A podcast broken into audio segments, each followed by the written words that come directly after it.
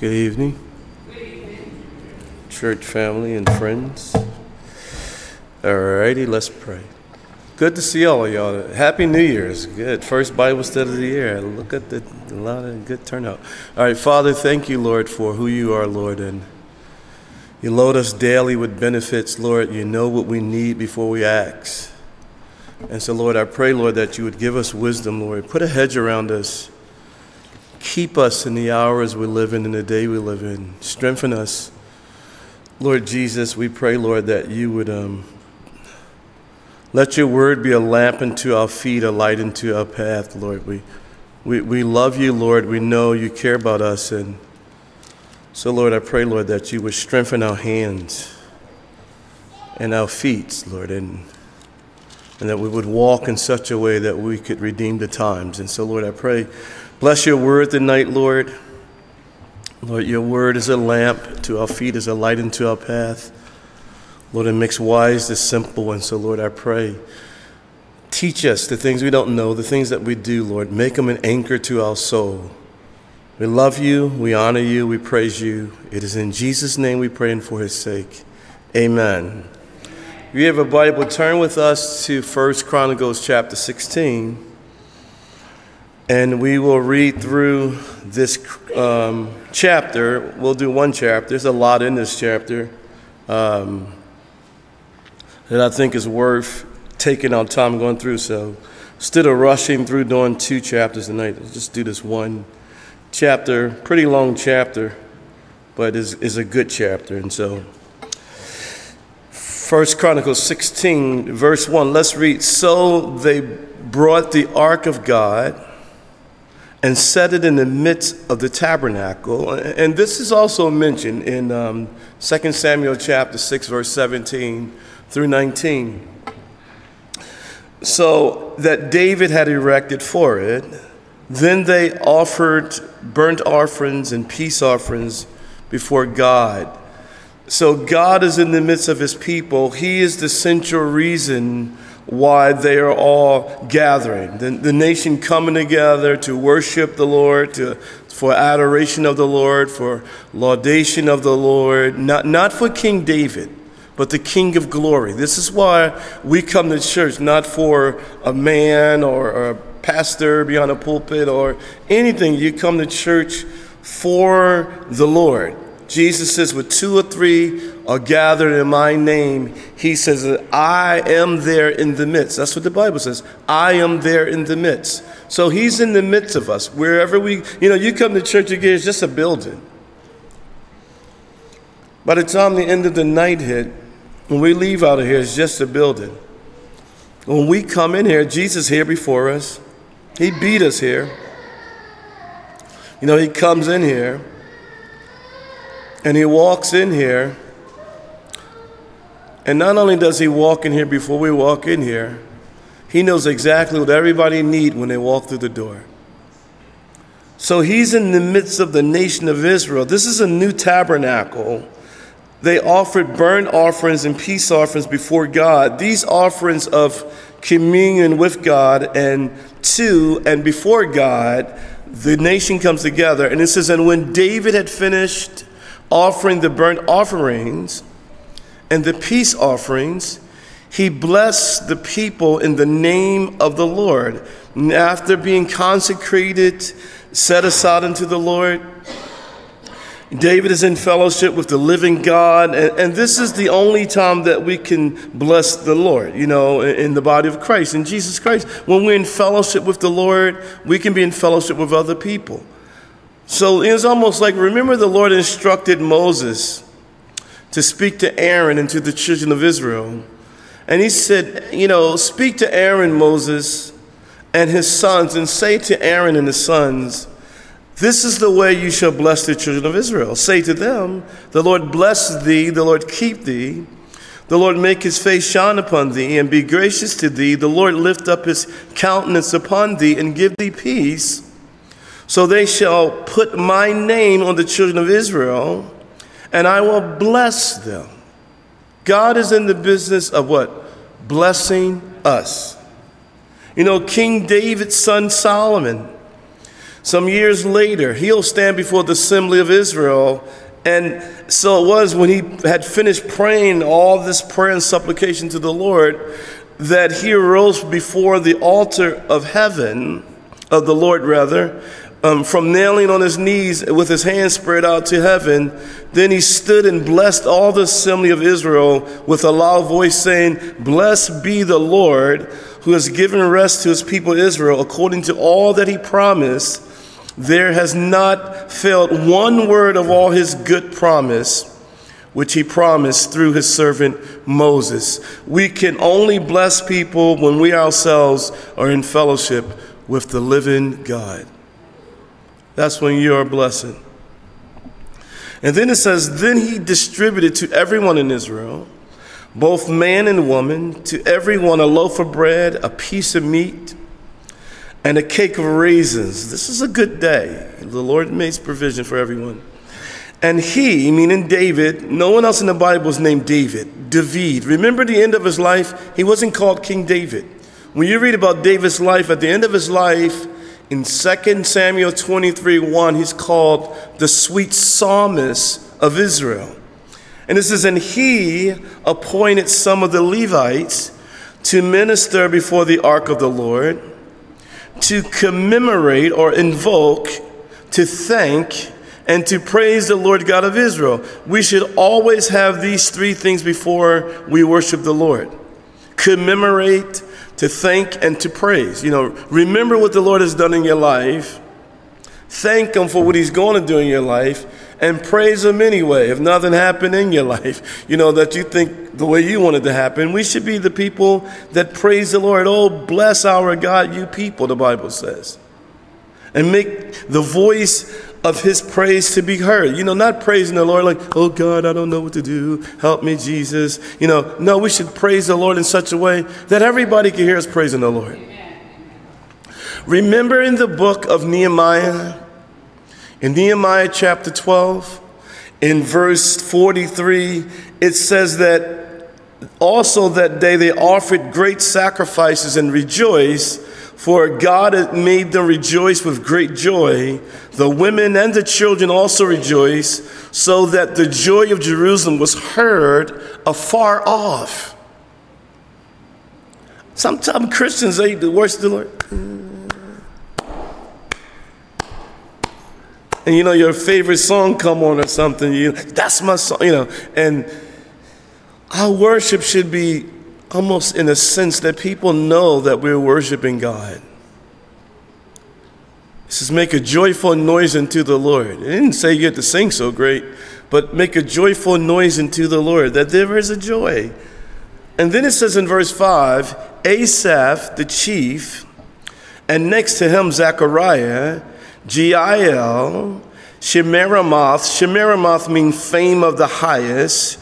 Jehiel, Mattithiah, which means um, gift of Jehovah, Eliab, Eliab, Benaiah, Obed Edom, Jeiel with stringed instruments and harps, but Asaph made music with cymbals.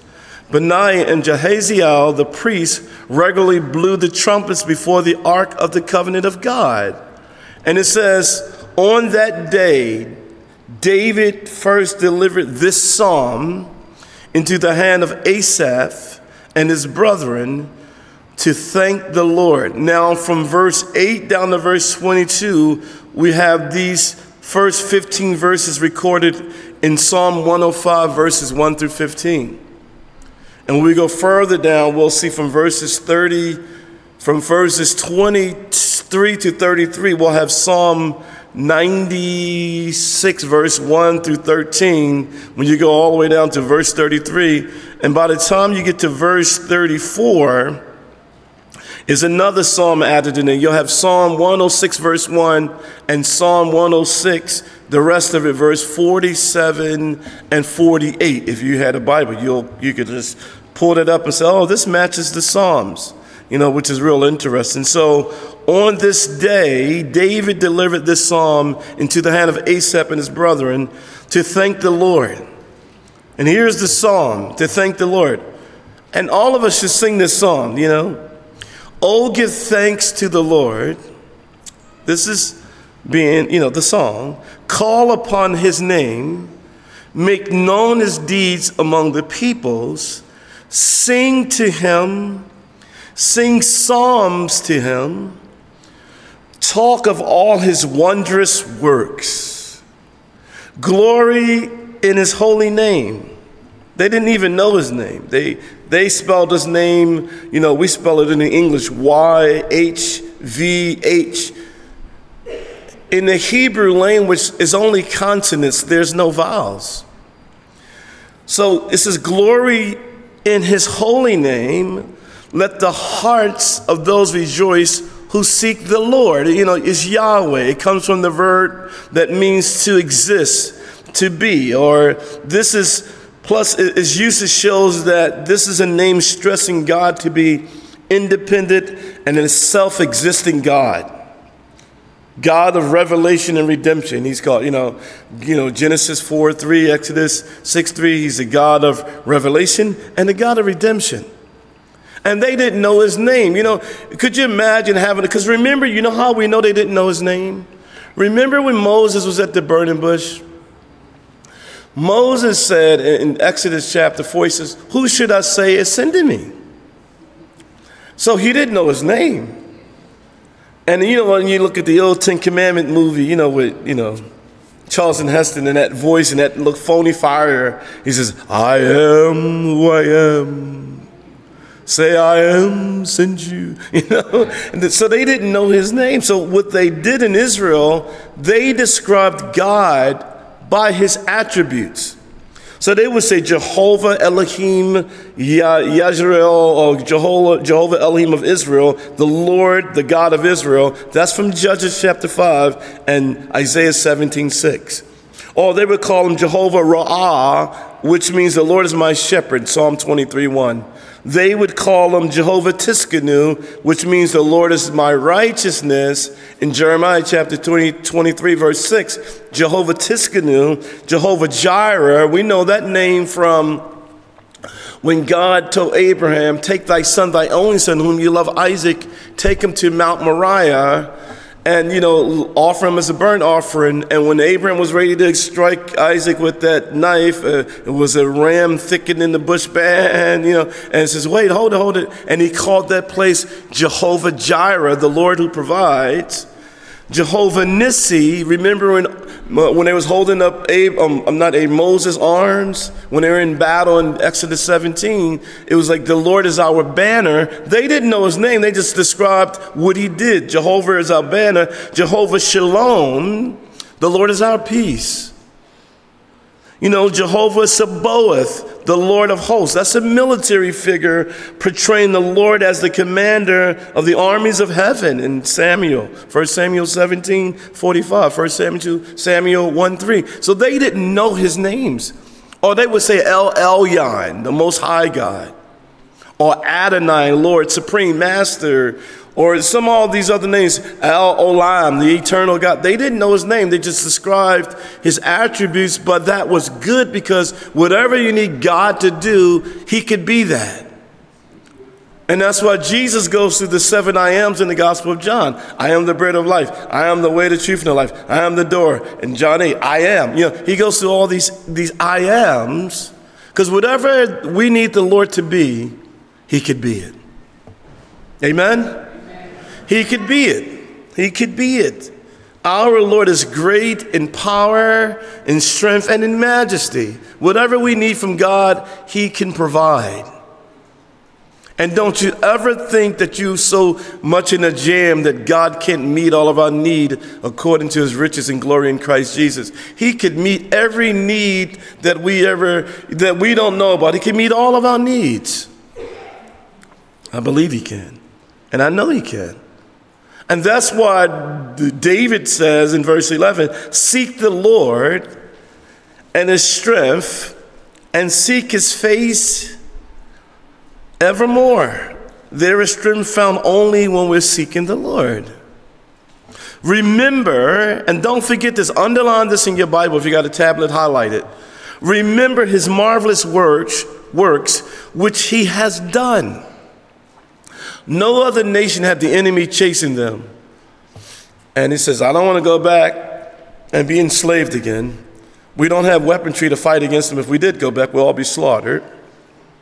God said, Well, here's the third alternative I'll open the Red Sea. No other nation in human history had God open a Red Sea. He opens the Red Sea. Could you imagine what that was like? He opened the Red Sea. They saw the, his marvelous works, man, they, and it was handed down from generation. We still read about the Red Sea opening. The Jordan was opened, you know, God opened the Jordan River. You know, we still read this stuff because God can do anything. Except, there's two things He can't do He can't lie and He can't fail. Those are two things that God can't do and He won't do. He cannot lie, it says in the book of Titus, and He cannot fail. And thank you for that. Amen. Remember his marvelous works which he had done, his, his, which he has done, his wonders, and the judgments of his mouth. Don't forget the Lord and his marvelous works in your own life. Look, remember his marvelous works, not ours, because we don't have anything apart from him, but his wondrous works.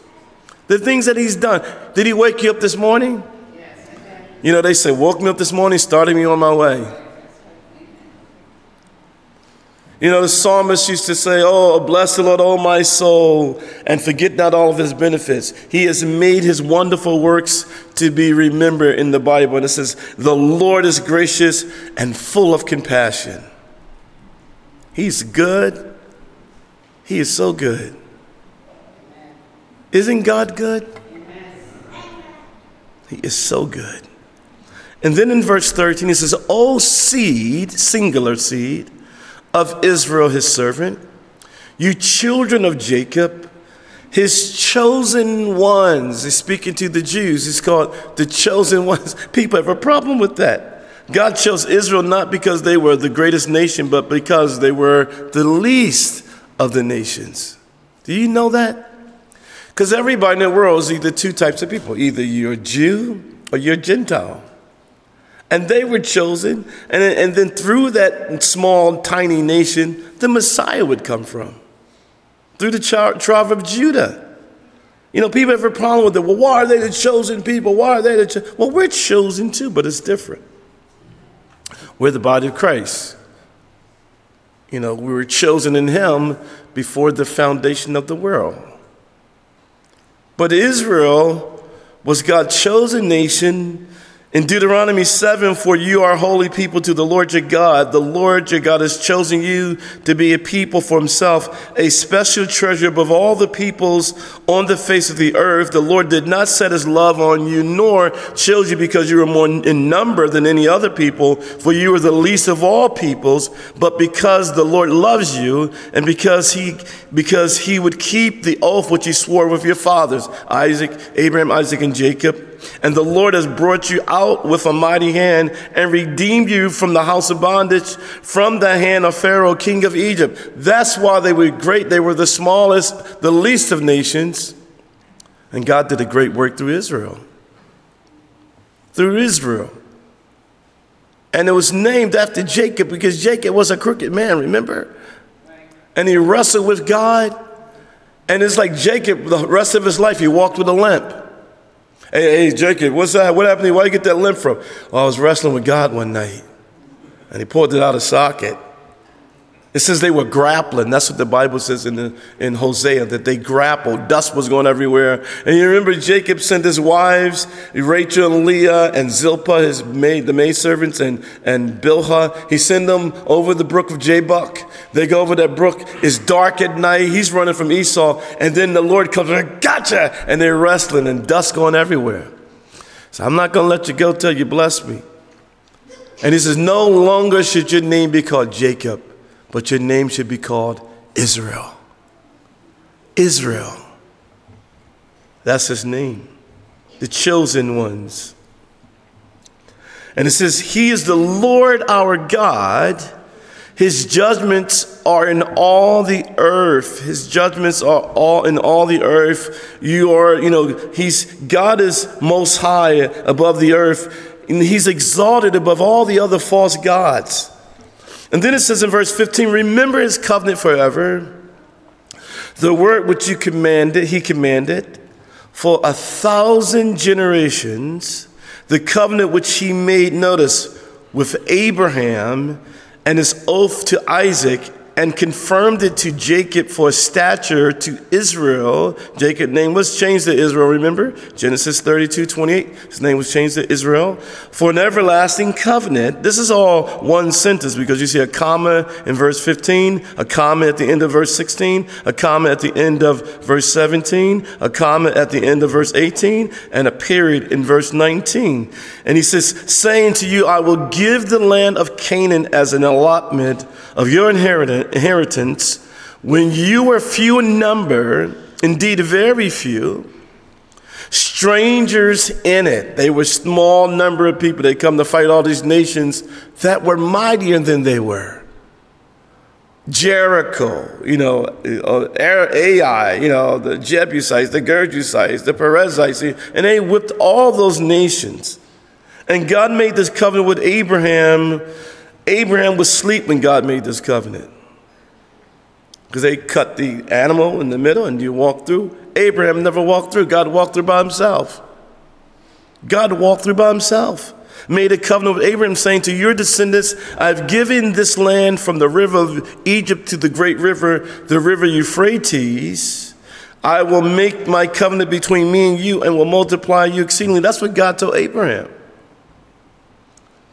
It says, When you were few in number, verse 19, indeed very few, and strangers in it, when they went from one nation to another and from one kingdom to another kingdom, he permitted no man to do them wrong. Yes, he rebuked kings for their sakes, Sihon and Og, those giants and so forth, saying, and look with this verse here, because a lot of times when you're in one of those, oh, I ain't going to say what kind of church, but they misuse this verse, saying, Do not touch my anointed ones and do my prophets no harm. You ever heard somebody say, Don't you touch the anointed ones of the church? Hold up. That doesn't really mean that like people, because he's not talking to the church. This is not the church, this is the Old Testament. And he says, Touch not my anointed ones, plural, not singular, nor my prophets not singular, plural rather. Anointed ones is plural, prophets is plural. Is not saying like the pastor, if you walk in, I'm just so I'm so special anointed than everybody else in here. And you touch my you touch me, you're gonna die, baby, you're gonna die. You know, it doesn't mean that. He's saying that he says, Do not touch my anointed. This is in Psalm 105, verse 15. Touch not my anointed ones we belong to Jesus Christ. Are you anointed? We are anointed ones. We are, you know, we have the Holy Spirit living in us. First John 2:20 says that, but you have an anointing from the Holy One. So we, you know, Christians, Christians literally literally means little anointed ones like Christ. That's what it really means little uh, anointed ones. We're not junior Christs, like somebody said, you're Christ. No, no, we're the body of Christ. We have the Holy Spirit living through us. That's why we know truth. Because the Holy Spirit leads us and guides us into all truth. Some people are anointed for a particular work, and God says, This is the work where I'm going to do something through that ministry, through that person, and they're anointed to do that work, and He specifically called them to do that particular work, and He anoints that work, but it's for His plan and for what He, what he wants to do in that particular area in that person's life. Some people are anointed to sing, or some people are anointed teachers, or anointed, you know, administrators, or they're just anointed. They're anointed for a particular thing that God wants to do. It's not for them to say how anointed they are, it's for what God wants to do. You can't walk around and say, oh, I'm so anointed, man. Look how anointed I am. I'm anointed, man. I'm anointed. I, every time I sing, the angels come down and touch everybody, or some weird stuff like that. No, we, we're anointed, but it's not in the sense of anointed where we are separate from what God want to do in our life. So yeah, we're Christians. We are we're the body of Christ. Remember, Jesus was called what? The Messiah. You know, Messiah means the anointed one. He was the anointed one. And if we're the body of Christ, we're salt and light bearers to a lost and dying world. And we have been anointed by Christ. Everybody got the living Holy Spirit living in them. God could use your life. Every Christian has a gift that is from the Holy Spirit that they should be using. You'll never know your capacity to serve the Lord until you use your gift.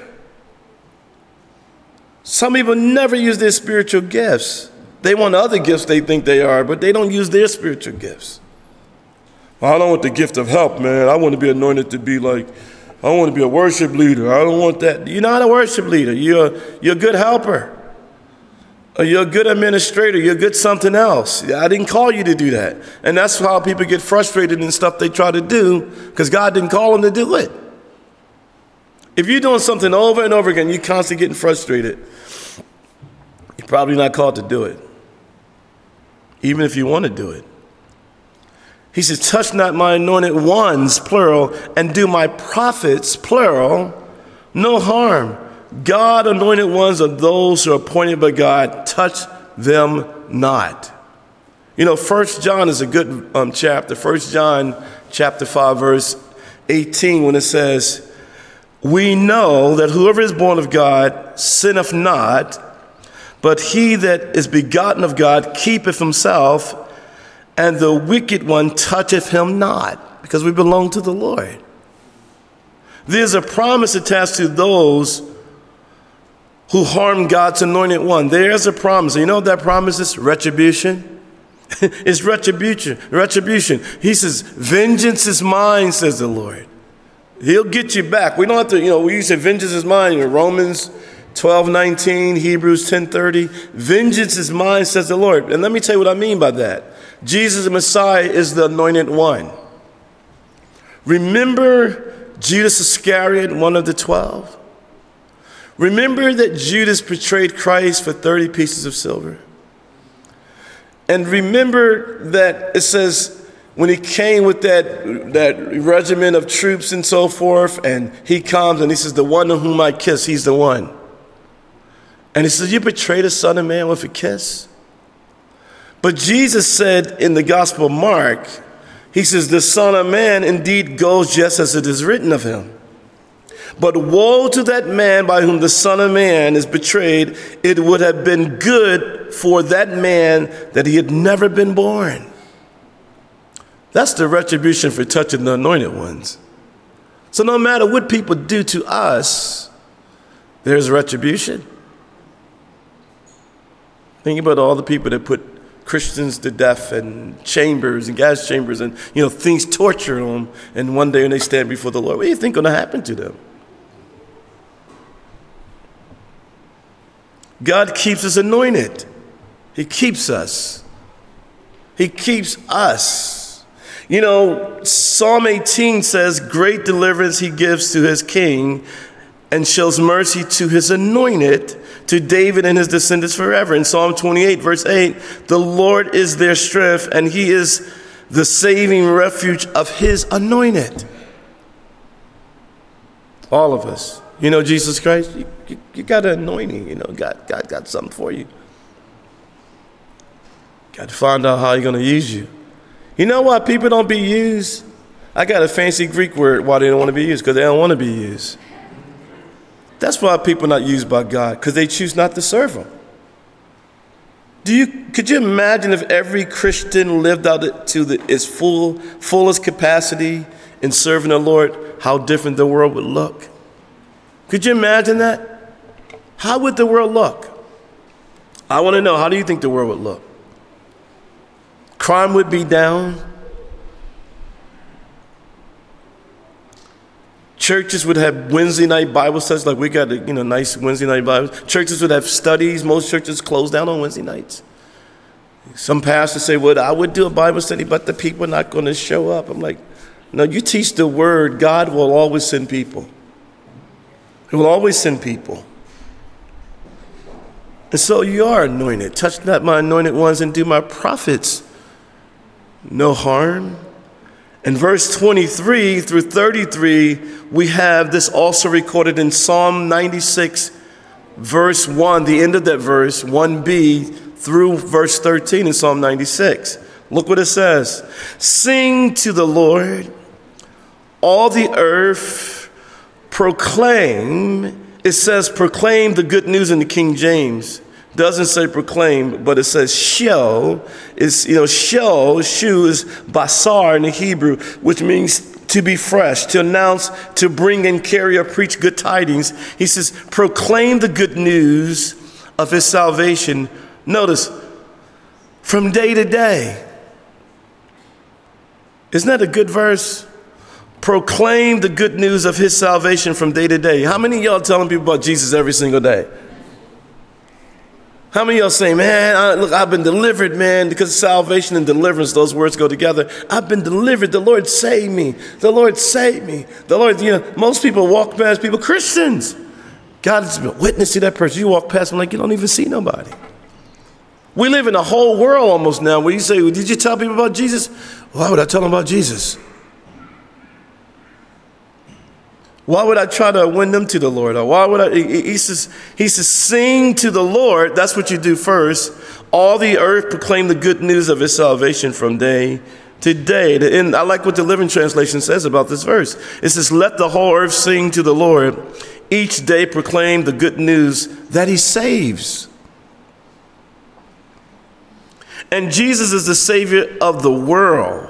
And it says, and declare, verse 24, his glory among the nations, plural, his wonders among all peoples. When the last time you told somebody that didn't know the Lord how good God is? And how the Lord has saved you and changed you? And they laugh at me sometimes when I share my testimony how I got saved. Oh, you say the same thing over and over again, but it's somebody that didn't hear it. It's somebody that didn't hear it and you don't even know. And you say, you know, Paul said the same thing and over and over again. When you read this, when you read the testimonies of the saints in the New Testament, they said the same thing over and over again through all of his life. When you get to chapter 26 of Acts, he said the same thing that he said earlier. And we should have that same testimony that say, the Lord saved me. The Lord saved me. Wow, this is how he saved me. He said, Well, did you tell anybody about Jesus? Well, no, I don't really do that. That's for those other spiritual people that's more anointed. Who do you share Christ with? If you say, let's go street witnessing, the average person that come to church say, well, what's that? They'll say, well, we're going out to tell people about Jesus, but well, how you do that? What?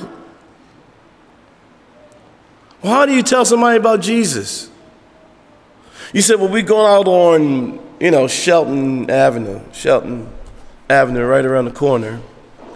Wayne and Shelton, and we're going to stand on that corner. We're going to tell people about Jesus. And people say, Well, what is that about? Why would you go tell people? Why would you interrupt people's day? this is how people think. Let me tell you something, church, so we don't never get to this place. Don't be so internal driven that you miss that God called you to go into the world and preach the gospel to every creature. In Mark chapter 16, verse 15. Don't love the indoors so much because let me tell you what happened. When they started loving the indoors so much, they started loving the indoors so much, it was all about the body of Christ, and it is first but they just only focused on the body of Christ, and that was it. That was the only job that the church started doing. Oh, let's have our chicken dinners together. Oh, who's the next baby shower? Who's the next this? And oh man, this, this is a wonderful church. The bowling club they got in it. I love that church. They got the bowling club. Oh man, they got the tennis for the kids. Oh God, the tennis for the they got man, they got I can't believe it. They got miniature golf in the back of the church. Praise the Lord. And God is saying, no, no, no, no, no, no. We're supposed to go in the world and preach the gospel to every creature. And if you don't do that, you know what he did to the church? They got scattered. He raised up Saul of Tarsus. And it says he made havoc of the church. And the church was scattered. And this says, and they went everywhere preaching. If you don't want to preach, God will get his word through us one way or the other. And this is a great persecution arise. And then they killed Stephen, remember?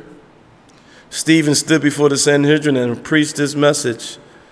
Shut his eyes, was in earth one second and was in heaven the next. But Saul made havoc of the church.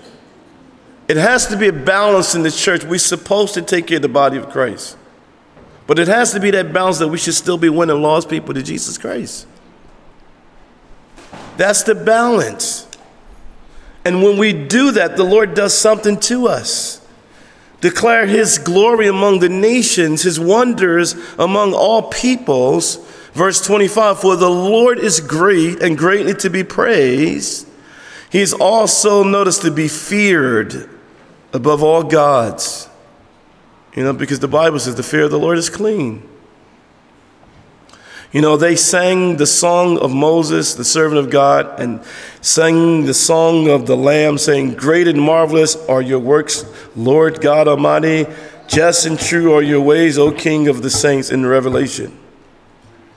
It says, For you, verse 26, for all the gods of the peoples, notice, are idols, but the Lord made the heavens.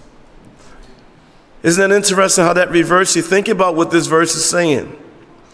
All the gods of the peoples are idols because they made by man's hands. But it says, but the Lord made the heavens something that could never be made by man's hands.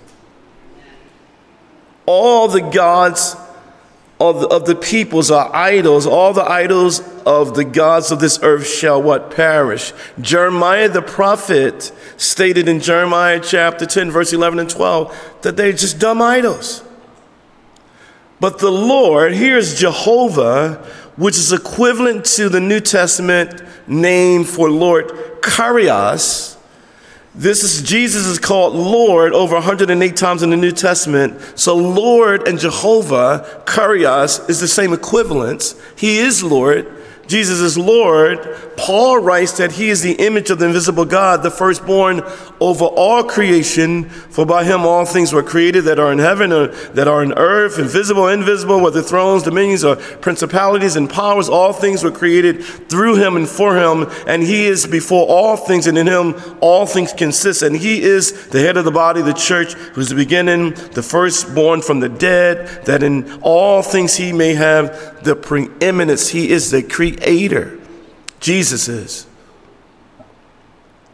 He's a creator. We have a faithful, you know, 1 Peter 4:19. We got a faithful creator. That's what it says in 1 Peter 4:19. A faithful creator. But the Lord made the heavens. How many y'all can make some heavens in here? But I bet you can make a little statue and overlay it with gold and bow down to it. You know how dumb that was? To go out there and cut a tree down get the wood, make a nice table out of it, your kids eating cereal from the table. And then you make some chairs out of it, oh man. And then the same wood, you take and overlay it with some gold or something and bow down. Oh, you're the god of cereal or something. The Romans had a god called Bacchus, the god of wine.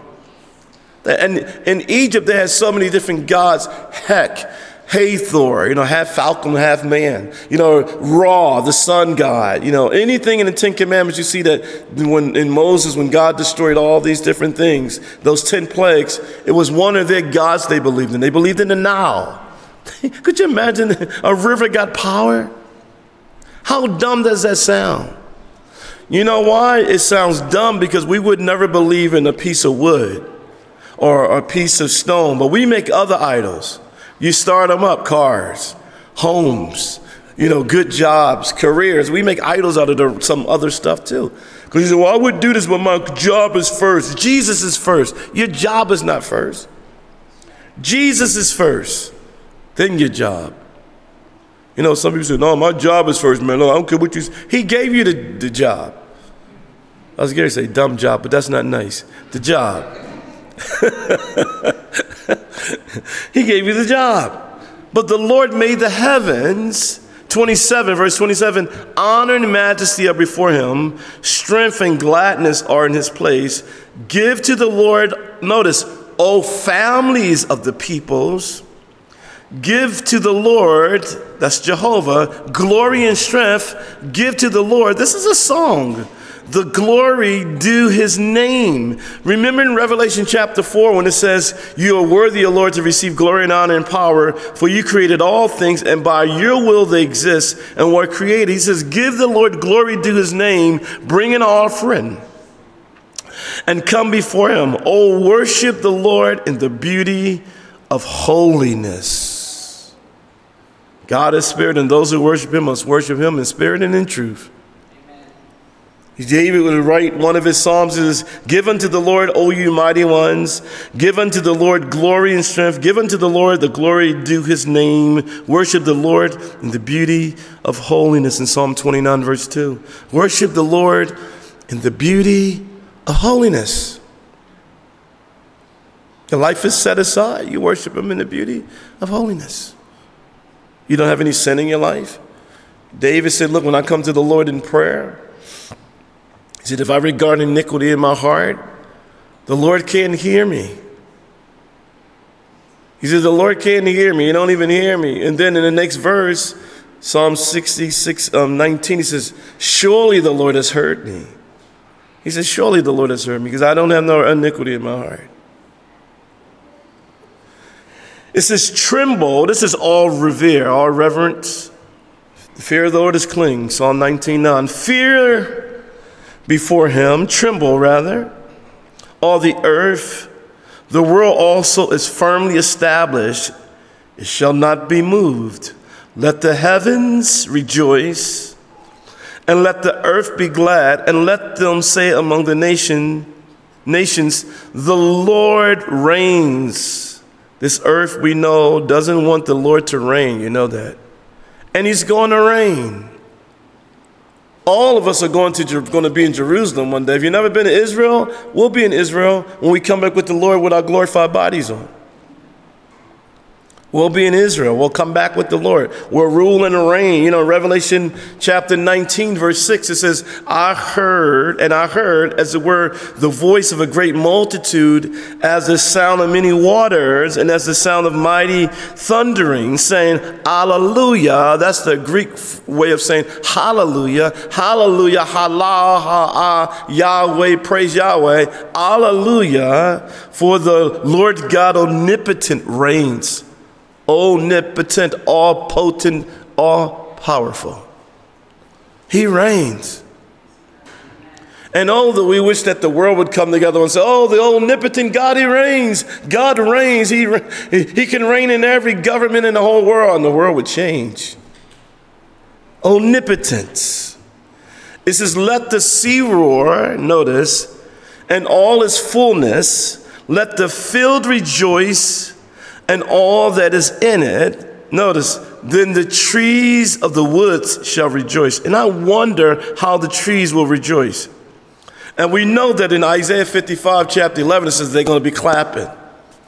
You know, it says even creation in, in Romans chapter 8, it says even creation is like a crane on its tippy toes waiting for the Lord to come back. You imagine when the Lord come back and reign, all the greenery is going to change. It says the lion will sit with the lamb.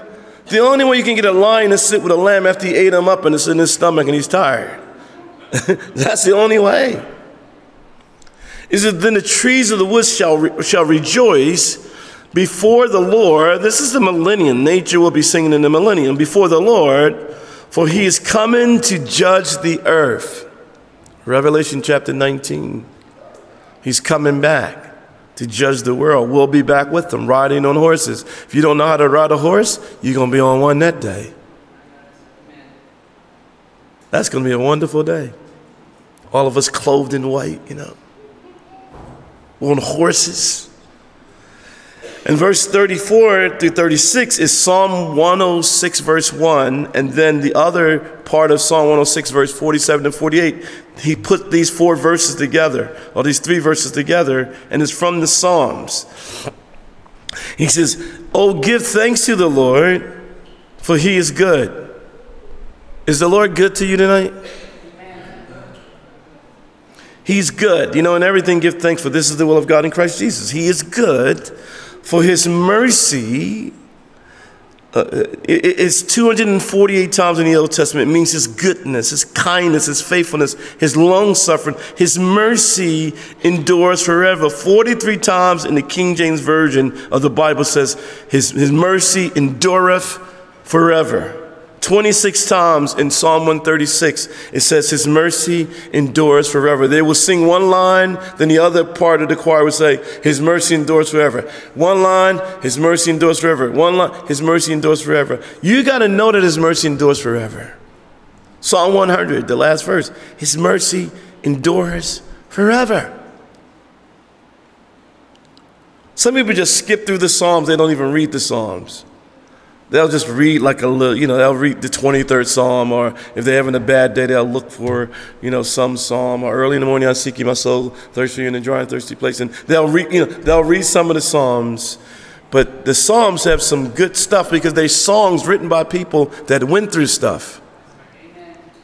And this ain't no love song like no Teddy Pendergrass or Barry White or whoever else y'all listen to today. I don't even know who they sing. It's really the, singers, the singers are scarce today. But, you know, they used to have all these love songs back in the day about somebody, it's a sad day when Toby ran away. And I, I never knew what that meant anyway. You know, you keep on running, Toby.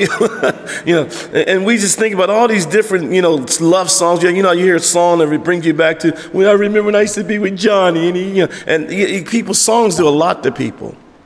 Israel hymnal was the scriptures. So every song they sung, it was the word of the living God. His mercy endures forever. And say, verse 35, save us, O God of our salvation. Gather us together. You know, being raptured to heaven is the ultimate gathering for the believer and delivers from the Gentiles, that's the ungodly and the heathen, to give thanks to your holy name, to triumph in your praise. Blessed be the Lord God of Israel from everlasting to everlasting.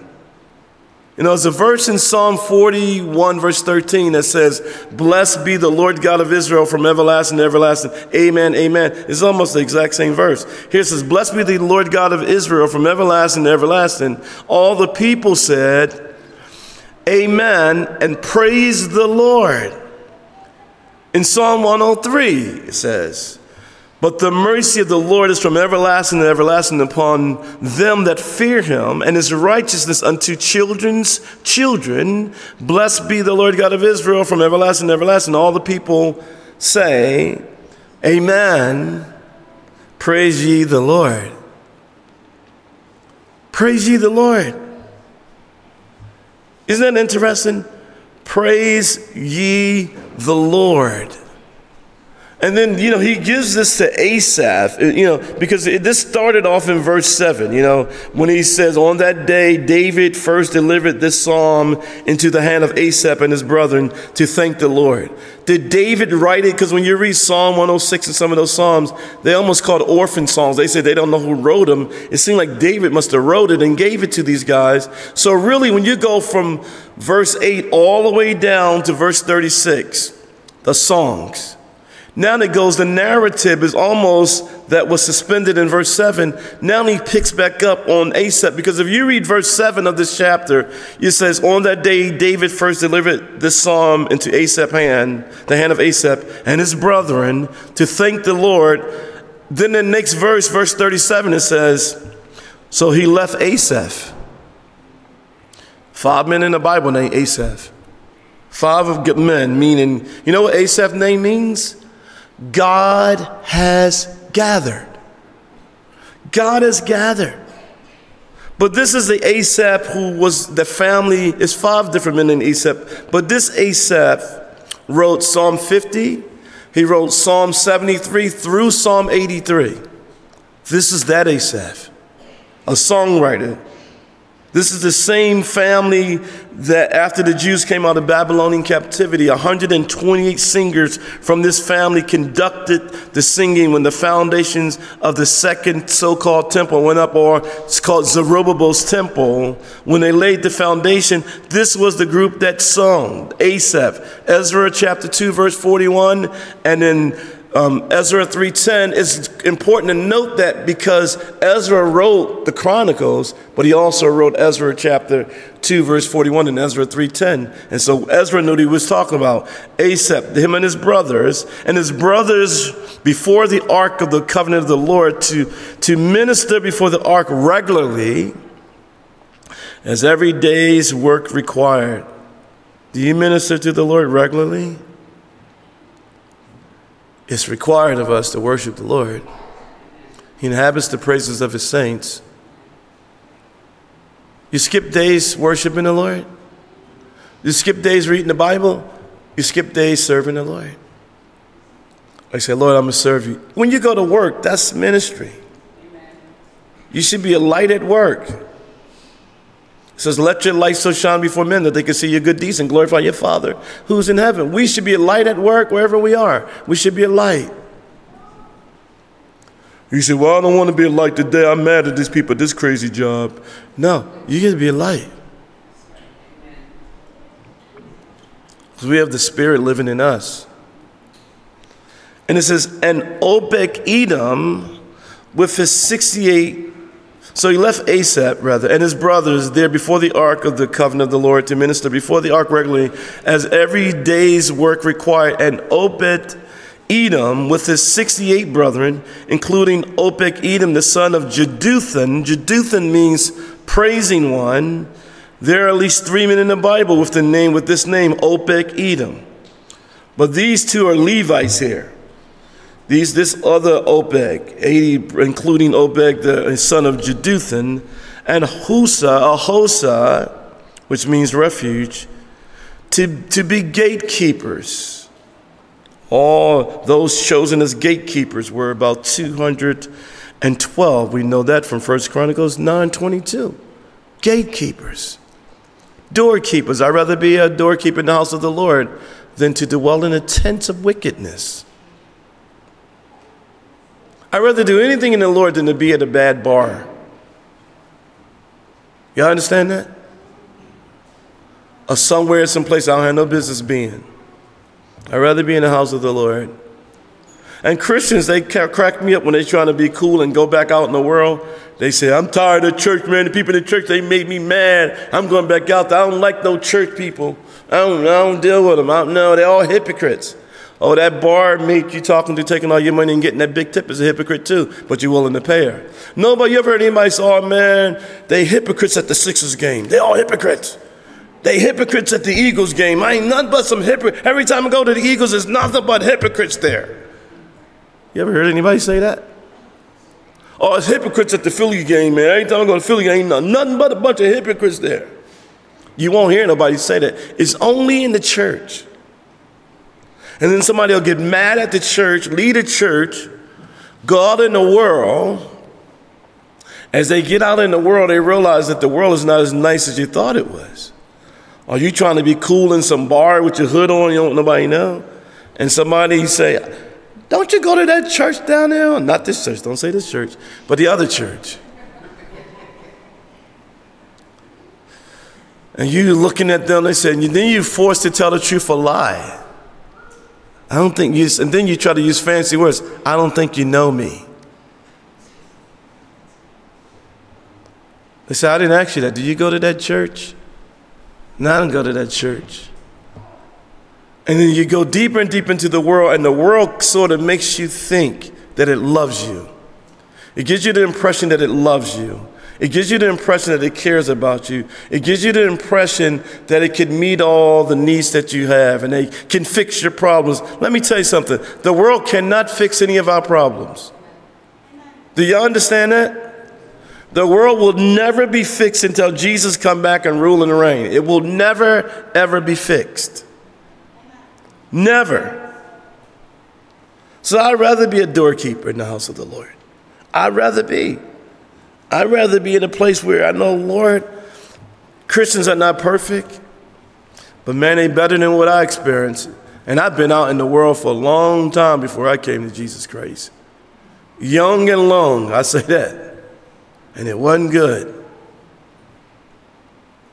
So if you want to go back out there, I'm telling you now, it ain't worth it. You know, it's almost like remember the story. This is a certain man had two sons, and the younger of them said, "Father, give me the portion of good that falleth unto me." And not many days after, he divided unto them his livelihood, and he went and wasted all of his money, riotous living, and this is, and he spent all. He was so messed up, he would gladly join himself as a citizen to that country. Nobody gave him nothing. He was willing to eat the slop, the husk that the hogs eat. And the Bible says, but when he came to himself, he said, How many of my father's servants had bread enough to spare, and I'm here perishing with hunger? I will arise and go to my father and say, I'm no longer worthy to be called your son. Make me one of your hired servants. I've sinned against heaven and sinned against you. I'm no worthy to be called your son. And he came running home, and the father saw him. He didn't see the father, but the father saw him from afar and ran to him, kissed him on his neck. You know, we would have never did that. Come back where you came from, boy. Messed up all my money smelling like pork chops. You know, we did that. The father ran on him, kissed him on his neck. Said, This son of mine was lost, now he's found. Don't go back out there, there's nothing out there. If you a girl and you meet a guy and he don't know Jesus Christ, tell him to keep on walking while he talking. God praise the Lord, brother. God bless you. Because they'll, they'll go after women, single women, too. You'd be like someone, some guy saying on the right, well, look, I'll go with you to church on Easter. Or somebody say, he's so sweet, he going with me Easter. You just don't settle for that. Well, you don't know what women go through, man. Oh, it's not enough men in the church, man. Well, who cares? You only want one anyway. How are you counting for? And you know, the world try to suck people in and they'll put you up against a trap like, oh, this is the end of your life because you don't have this, and this is the end of your life because you don't And people say, well, I'm out of that church, I'm out of And then they say, that church, I hate those people there. And you go right out in the world and you realize, no, those people wasn't that bad after all. The enemy is a liar. I'd rather be a gatekeeper. And whenever, whenever we're praising the Lord with a pure heart, that's the place of refuge for all of us. That's the place of refuge. When you come broken before the Lord, that's the person He can fix. The person that's honest before the Lord. We are some of the most dishonest people in the body of Christ than anywhere in the world. You ask someone, how you doing? Fine, everything great. And their life is tore from the floor up. Oh, everything is wonderful. Everything is great. Yeah, everything great. And then they leave out of me, ain't this place, man. These people crazy acting trying to get in my business. No, I ain't trying to get in your business. People love you. They love you. And here these men, they are these are men that would minister, you know, regularly, you know, before the ark. You know, what a job, what a what a, what a privilege it is to come to Bible study on a Wednesday night and to see people show up. That's almost no, it's foreign in this world today. That people realize that it's not about like me, it's about like, no, I get a chance to get refueled in the middle of the week so the Lord can still keep speaking to me. Amen. He said, Praise the Lord. Yeah, I'm glad to be here. Every Wednesday nights, I, I, I can't wait to get to church. I told you that story before. When I was a brand new Christian, I never missed Bible study. And at the church I was at, they used to give you a, a, a, a reward. If you made Bible study, you got a reward. Every year that I was there, I got that reward. I never missed Bible study. They said, Mark Abrams, come on down. I was like, yes, that's right. The price is right. You know, I got my. I wasn't missing Bible study. Faithfulness, fruit of the Spirit is faithfulness. And it says, in Hosah to be gatekeepers. Notice, and Zadok the priest and his brothers and his brethren, the priests, before the tabernacle of the Lord at the high place that was at Gibeon. Gibeon was a city in the territory of Benjamin. It was about six miles northwest of Jerusalem.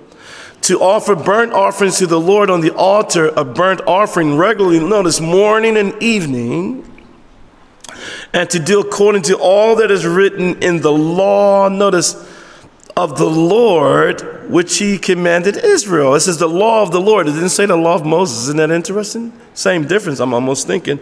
But the law of the Lord may expand even more, all of his Bible. All the Bible that they had written at that particular time.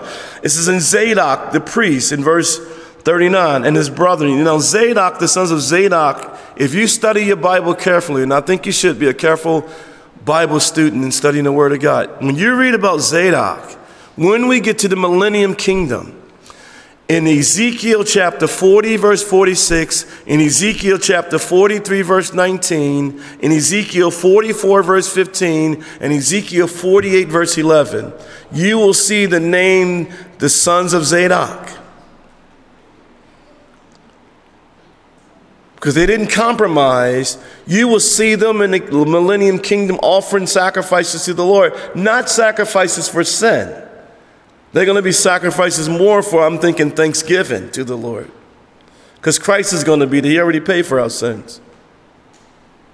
But these are the sons of Zadok. They're descendants of Aaron. They will be there during the kingdom age.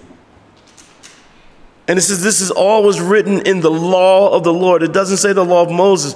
But here Ezra says the law of the Lord, because the law of the Lord is perfect, converting in soul, making wise. The testimony of the Lord is sure, making wise the simple. And we know that.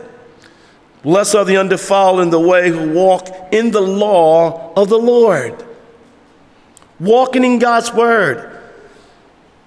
He says to do all according that is written in the law of the Lord in verse 40 which he commanded Israel. Does it say he suggested to Israel? In the King James Version of the Bible, the word law is used 523 times. Lawful is used 39 times. Laws, with an S, 20 times. Augustine wrote this. He said, The law orders that we, after attempting to do what is ordered and knowing our weakness under the law, may learn to implore help of the help of grace.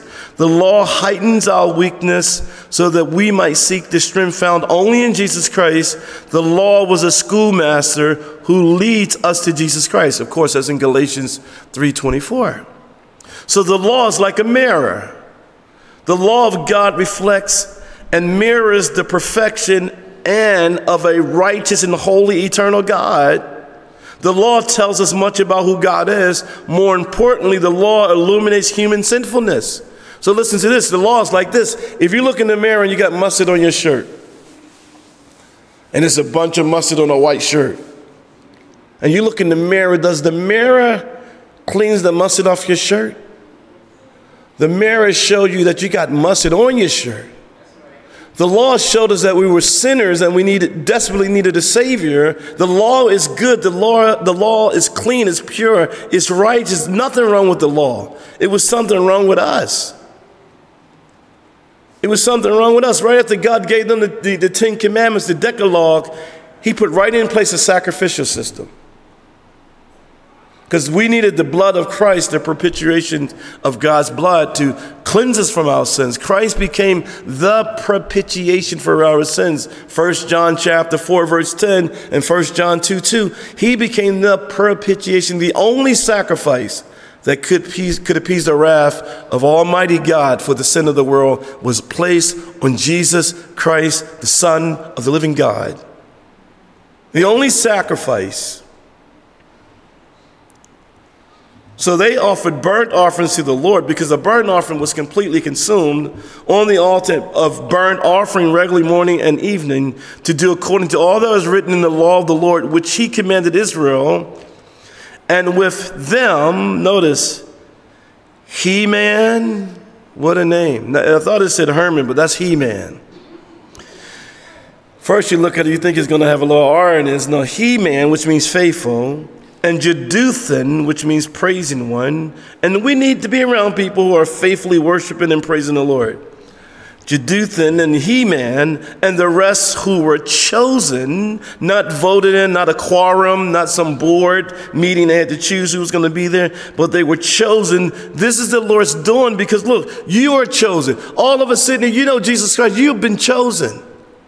You say, well, where is that in the Bible? I don't have it. No, no, no. Remember Peter? Peter said this, but you are a chosen generation, a royal priesthood, a holy nation, his own special people, that you may proclaim the praises of him who called you out of darkness into what? His marvelous light.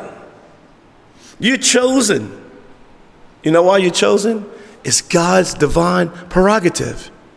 That's why we should be so excited about following Jesus Christ.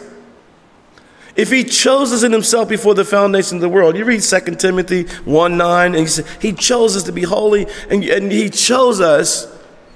That mean that he really wanted us to be a part of this. God didn't look at one of us, oh man, I made a mistake. Can't believe I chose little Johnny. He didn't make a mistake like that. He chose us because he wanted to choose us. That was his divine choosing. He said, What are you talking about? Calvinism or Arminianism? I'm talking about neither. I'm talking about the Bible. He chose us. And whoever calls on the name of the Lord shall be saved. So both are right. How do you know you're saved?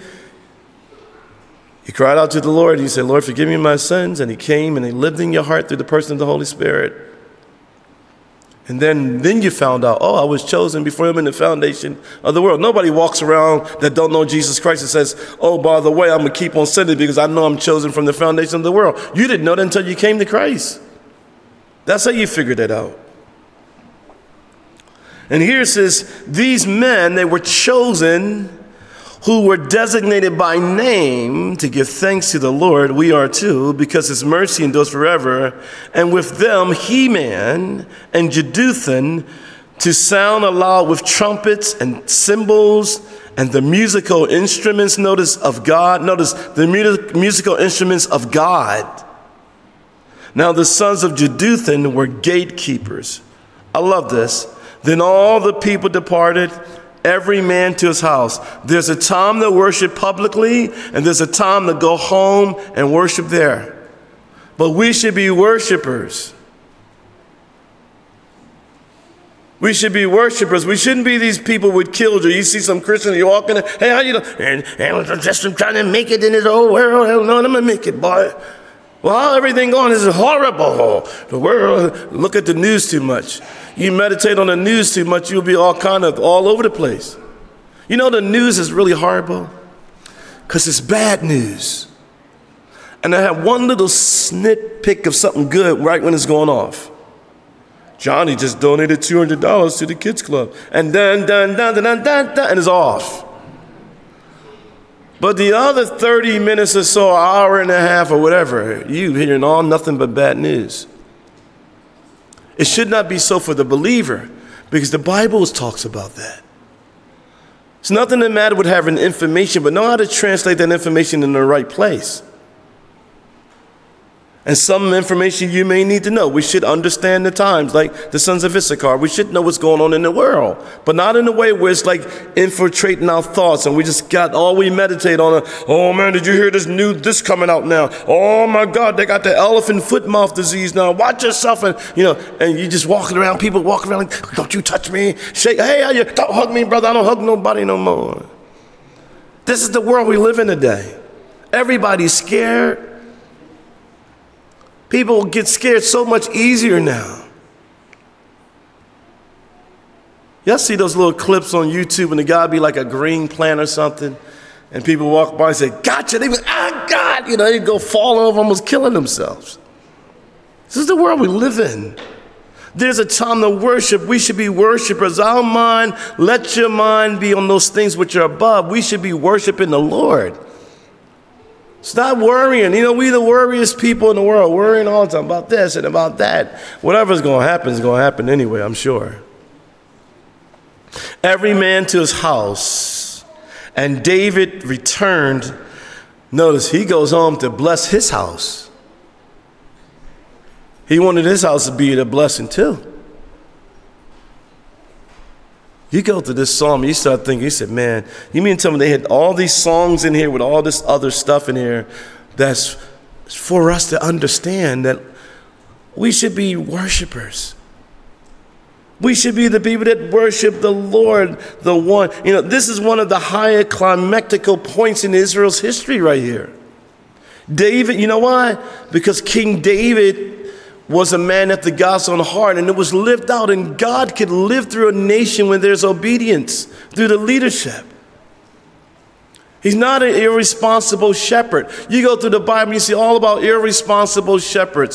When you read Isaiah 50, um, 610, you read Ezekiel, you read Jeremiah, parts of Jeremiah 23, you know, irresponsible shepherd. He was a good shepherd, and God was using the nation of Israel to be a light into the whole entire world because they had the right king at this particular time in history.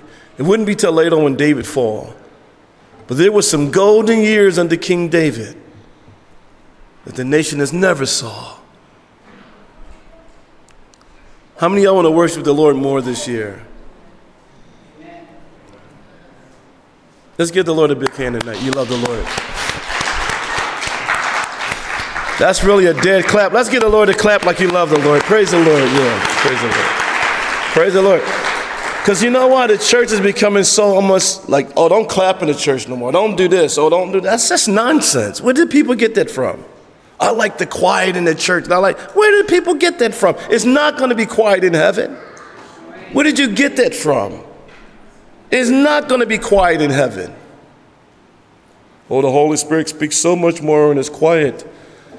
He can. But He can speak to our hearts no matter what's going on around us. Because it's not with the, eye, with the ear that we can hear the Holy Spirit, it's with the heart. It can be noises, whatever, and God want to speak to you, He's going to speak to you. It's almost like this orthodoxy, almost, almost kind of infiltrated into Calvary in this sense too. Like, got to be nice and quiet.